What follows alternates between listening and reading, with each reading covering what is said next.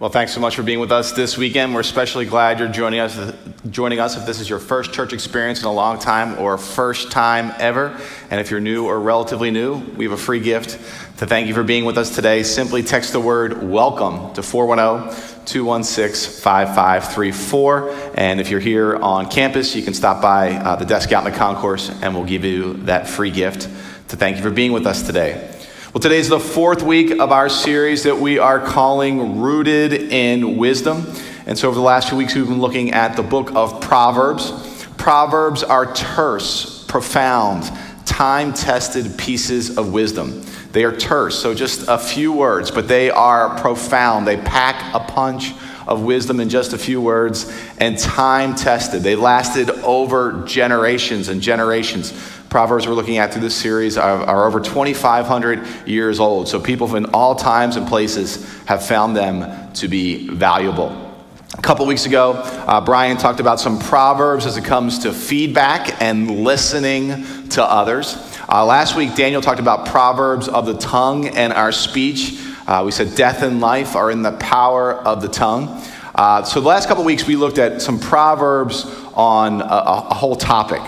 And we looked at a few different proverbs. Today we're looking at only one single proverb, but it is a deep proverb. I mean, we could talk about this proverb for about an hour or so. In fact, that's what we'll do. We'll be here for the next hour.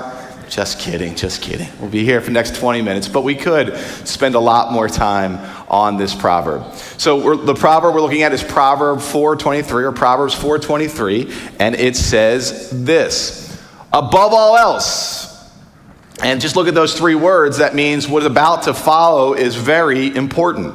If you were giving some advice or to counsel to somebody else and you said, above all else, in other words, what you're saying is, here's what is most important in this area of life. So maybe if you're teaching someone how to drive right now, you might say, above all else, keep your eyes on the road. Or maybe if you're trying to help someone with some relational advice, you might be saying this: above all else, in your marriage, build and establish and build trust. Keep trust. Maybe if you're teaching somebody in your work environment, what about your company or culture, you might say, above all else, make sure you respect and value the customer. Well, Solomon, who's acknowledged as the author of Proverbs, he's saying above all else, but he's not talking about just one area of life. He's saying it for the whole of your life. Above all else, guard your heart, for from it flows the wellspring of life. Another translation of this says this: keep your heart with all vigilance, for from it flows the wellsprings of life. So a little bit different. We're going to look at those two translations and first of all what they have in common and then a little bit of different nuance to those translations. But both are saying this: the heart is central. You live from your heart, you love from your heart, you work from your heart, you make decisions from your heart, you speak from your heart. The heart is central. The heart is central to who you are. Now, your heart is not all of you.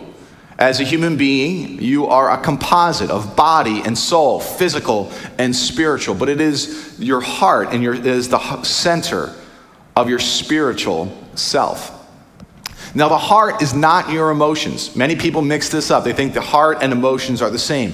Your emotions are the voice or expression of your heart, but they're not your heart. Your heart is far more stable than your shifting emotions. When the scriptures talk about the heart, they'll also talk about the will. They'll use those words interchangeably: your heart, your will. It's what you desire and what you want.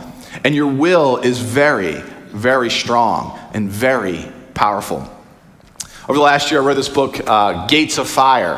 Uh, it's about the Battle of Thermopylae. And if you've ever seen the movie three hundred, it's about that same battle in which three hundred Greeks stood up to the Persian army, hundreds of thousands of the Persian army coming at them at the Battle of Thermopylae. And, and that battle changed world history because otherwise the Greek civilization would have been completely wiped out. Well, in any case, in this book, The Gates of Fire, there's a scene in which the Greeks are preparing to fight the Persians. and they're arguing about where they should put these rocks and, and which, where strategically to put them. And as they're arguing, the, the conversation and the argument is going round and round and round and going nowhere. Finally, Leonidas, who's the king of the Greeks, he just starts putting rocks down, and he says, this pass will not be defended by rocks. It will be defended by men. In other words, it was their will to fight and to battle for their country and what they loved that was the real strength of the army. Your real strength is your heart, your will. It is out of your heart, your will, that you initiate action. It is out of your heart and your will that you will make the, the greatest contributions to your family, to your community, to society, to the world. It's out of the desires of your heart that you will give God the most glory. Saint Irenaeus said this, the glory of God is man fully alive. I was reminded of this about the contributions we make out of our heart when I was reading through the through Psalms. I like to read a psalm a day. And one day I was reading through the Psalms and I came upon this psalm, or this verse. In your strength the king rejoices, O Lord, and in your help how greatly he exalts. You have given him his heart's desire, and have not withheld the request of his lips. And on this particular day, when I read this verse, I thought back to this church building. And for many years, it was the desire of my heart that we would be able to build this church, and working with many other people, many other people had that desire as well, that we'd be able to build a brand new church that would allow us to continue to grow as a parish. And I, for many years, I prayed for this church, and it came into being. And I realized, I re- I'm like, I thank God. I said, thank you, God, that you have given me the desire of my heart and not withheld the request of my lips. From your heart and what you desire, you will make the greatest contributions to the world. The heart is the executive center of your life. We often think that we make decisions in our mind, but it's really the opposite. We make decisions in our heart, and then our mind goes out and figures out how to implement it, how to make it happen. But the heart is the executive center. You often make your decisions there, and your brain figures out how to make what you want happen. Let me give you a kind of mundane example of this. Uh, for a long time, I've wanted a Weber gas grill. You know, Webers are kind of considered the best of, of grills. And so I had a gas grill. It was fine. It worked. And it was it was good for a while. But then eventually, right before Memorial Day, it, it kind of stopped working. And it was starting to fall apart. And I thought, this is my opportunity to get a grill. And so I got a, a, a check. I didn't expect a couple hundred bucks. I realized I had a gift card. I'm like, it's Memorial Day weekend. Of course, you go out and buy a grill on Memorial Day weekend, right? My my mind went out and found all the reasons why it was time to get the Weber grill, but my heart had been set on it. You set the course and direction of your life. You make decisions in your heart. That's why in Psalm fifty-one, David writes this. He says, speaking to God, you insist on sincerity of heart. So in my inmost being, in the depths of my heart, teach me wisdom. God, you insist on sincerity of heart. You insist that we be honest with ourselves in our heart about our decisions, about our choices. So in my inmost being, in my heart, my heart of hearts, teach me wisdom. Your heart is central. It is the executive center, and is executive it sets the exec, sets the direction of your life. It's the executive center of your life. So with that in mind, Proverbs tells us this. Above all else, guard your heart. You have to guard your heart. Why is that? Well, for all the reasons we said, because your heart is so important. Other reason you need to guard your heart is because it is precious. It is valuable. Your heart is valuable and precious to God. You, you have to guard those things that are precious and valuable. Well, on Thursday evenings, my family, we, we pick up our trash throughout our household and we put it on the side of the road and we leave it there and we don't think about it anymore. Why? Because it's trash. It doesn't need to be guarded. If someone wants to come and take it, I mean, we put it out there to be taken. Go ahead and take it. But there's nothing valuable out there. And the same thing is true for you. You, once a week, you put your trash out by the curb and you don't think about it anymore. You don't have to guard it because it's trash. But your heart, it's not trash. It's incredibly valuable, and it matters to God. So you need to guard your heart because it's valuable and precious. Another reason you need to guard your heart is because, quite honestly, it's under attack.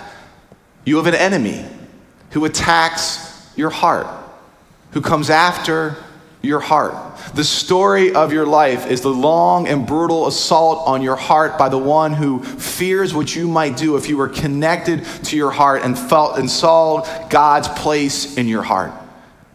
And some part of you might be thinking right now, Tom, are you trying to scare me? No, I'm not trying to scare you, but I am trying to wake you up. Your heart will be attacked by your enemy, and so you need to guard your heart. Now, the enemy has a lot of different attacks that come after us. So there's a few, not, not actually that many, but there's a few. But one of the biggest ones, I think, is the attack of agreements. What's an agreement? Well, an agreement is something that the enemy gets you to believe a lie or twist the truth, and they're pretty much the same thing, right? A lie or twist the truth about God, about the others who love you, other people who love you, or about yourself. The enemy gets you to make agreements with him about God and God's character, the lies about God's character, that God doesn't love you, that he's not for you, that if bad things are happening in your life, it's because he loves to punish you rather than maybe he's allowing some things into your life to discipline you, or that anything bad has come is, is all his will. The enemy tries to get us to believe the truth about God. It gets us to try to believe lies about God and distort the truth about God. The enemy gets us to agree, believe in agreements or make agreements with him about other people, to see other people in a negative light who really love us and are for us. And of course, every, we're going to be let down by the people in our lives, and they're going to disappoint us, but the enemy then takes that and twists it and gets us to think that they're against us or they don't love us. Families are destroyed by this. Marriages break apart because couples make agreements with the enemy. Family, parents turn against children because they make agreements with the enemy. Fruitful working relationships break apart because suspicion is put in, in the relationship instead of trust. The enemy will have us make agreements with him. That's one way he goes after our heart. Then the enemy will have make us make agreements with him about ourselves. Recently, I was listening to a message from this pastor at Bethel Church, and he asked this question. He said, if you talk to others the way you talk to yourself, would you have any friends? I thought, ooh, that hit me between the eyes, because I call myself names all the time I would never call my friends, like, you idiot, you're stupid, you're a moron, right? I'll make a mistake and start calling myself these names, and I would never do that to my to my friends. Then this just this past week, I had to really defend my heart. So uh, last weekend, Uh, my family, we were coming back from vacation. We had been at the beach. And so we were driving home. And about halfway through the, and we have, we're in two different cars because our family is, is pretty big. So we're, we're driving in two different cars. And halfway home, my wife calls me. And when we're traveling and my wife calls me, that's never good. Something went wrong. So she calls and I'm like, what's up? She's like, yeah, you remember the cargo carrier we had? It blew off. I'm like, what? And I, I start asking all these questions, trying to understand what happened. And, you know, in the, in the cargo carrier, we had, you know, the beach stuff, the umbrella, the a little t- beach tent and buckets and all that kind of stuff, shovels. And I'm like, and so she tells me what happened. And, and, and luckily, no one was hurt. And I'm processing all this and hang up. And I'm feeling really bad because I'm the one that packed the cargo carrier. I'm the one that was supposed to have secured it to the top of the van, and now it came off and it's gone. And so I start sinking into this abyss of self-condemnation and just calling myself names, and I'm just getting deeper and deeper, deeper into it. And then all of a sudden I just kind of stop in my head. I'm like, all right, God, what do you want me to learn from this? Of course, the first thing is, well, next time, make sure the cargo carrier is secured and triple and quadruple check it. I'm like, okay, yeah, yeah, yeah, I got, I got that. But what else, God? What else for my heart, right? And, and you know, God just said, look, this is an attack on your heart. You just came back from vacation, a time you're trying to be renewed and restored and connect with your family. You know, this is a way in which you're being attacked right now. And so I had to guard my heart. I just started praying a rosary because I, I, I just wanted to pray something I didn't have to think. And I could feel God coming and protecting my heart from all these arrows and agreements from the enemy. We have to guard our heart. So that's the defense. And I believe we do have to play defense, but you know what? We also have to go on offense. So that's why I like this other translation of Proverbs four twenty-three, which says this: keep your heart with all vigilance. In other words, be paying attention to the good and the noble things in your heart, the desires of your heart and what you want. The greatest third baseman of all time, and of course I'm talking about Mike Schmidt of the Phillies, wrote a book wrote a book called Always on the Offense. And his point was this: that as a player, even when you're playing defense, you need to start thinking offensively, that you're doing things for the good of the team to help the team win. And as Christians, as Christ followers, we want to be thinking about, how are we helping the team win? How are we advancing God's kingdom? How do we go on the offensive? And that is by keeping our heart with vigilance, keeping connected to the desires of our heart, the good and holy and noble desires of our heart. So I think summer is a great time for us to awaken our hearts and those, those good things that are in our hearts.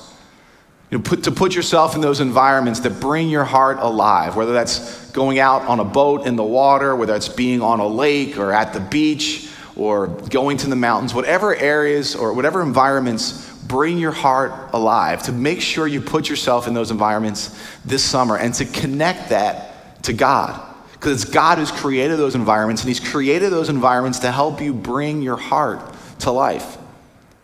What are the activities that awaken your heart? Again, the good and noble things in your heart. Maybe that's hiking or biking or, or swimming, maybe painting or some other creative exercise, or just being with your family. What are the things that bring your heart to life? Connect them back to God. Keep your heart with vigilance. Put yourself in those environments. Partake in the activities that bring your heart to life and awaken your heart this summer. So as we wrap up this reflection, I want to ask you a question. How's your heart? How's your heart today? Or how's your heart in this season? And what we encourage you to do right now is just put your hand over your heart. And we're going to play a little defense first. And let me ask you, have you made any agreements with the enemy about God? Are you angry at God because you feel like he's, he's let you down, or you feel like he can't be trusted? Have you made any agreements about other people in your life who you know, come on, in your heart of hearts, they love you, they're for you, but you, you become angry or bitter with them because they, they disappointed you, let you down, and you need to forgive them? Is there some guilt or self-condemnation you've let into your heart because you made an agreement with the enemy about yourself and your character and your identity? Have you celebrated somebody else's failure? Is there some envy in your heart? Have you made an agreement that because someone else has something good, that means, again, you can't have it? So what I ask you to do here is, keeping your hand on your heart, just close your eyes a minute and to name whatever it is in your heart that you know you need to pull out. It's like a weed. It shouldn't be in there. And just in your mind's eye right now, you can even see Jesus helping you to pull out that weed from your heart. See his nail-scarred hands pulling that weed, because you can't pull it out by yourself. You need Jesus to help you on that. All right, now you can open your eyes, but keep your hand over your heart. And let's go on the offense. What do you want? What is the request of your lips? What is the desire of your heart, the good and noble desire that you can bring before God, that's for you or your family, for your community, for this world? What do you want? What are the good and noble desires of your heart? So again, just for one moment, close your eye again and make that request to God. To God, this is what I want, and share that with him in your heart. And you can open your eyes and take your hand off your heart. If that question was difficult and challenging for you, I understand, I get it. It's not an easy question. I told you, these are some deep questions, and twenty minutes wasn't going to be enough. But if you don't know what those desires are on your heart, you might want to connect a little bit more with God this week on this topic. And, I, and I'll be honest with you, this was something that hit me because first, you know, this was, when we were trying to build this church, it was like such a clear thing. This is a desire of my heart and prayed for it over and over again. And I started to think this week, what am I praying for over and over again? And what am I asking God for? Because it's a good and noble desire in my heart. So if you want to go deeper into this topic, we're going to have some questions after Mass or after I'm done talking. So, and, and the band uh, closes us out with, with music and song. And so if uh, you want to keep go deeper and have that conversation, uh, questions will come up on the screen. If you're watching at home, just take a picture of those questions and have a conversation with someone this week or right after this experience. For those of you here in the church, it'll be up on the big screen here in, in the church, in the sanctuary. You can take a picture there.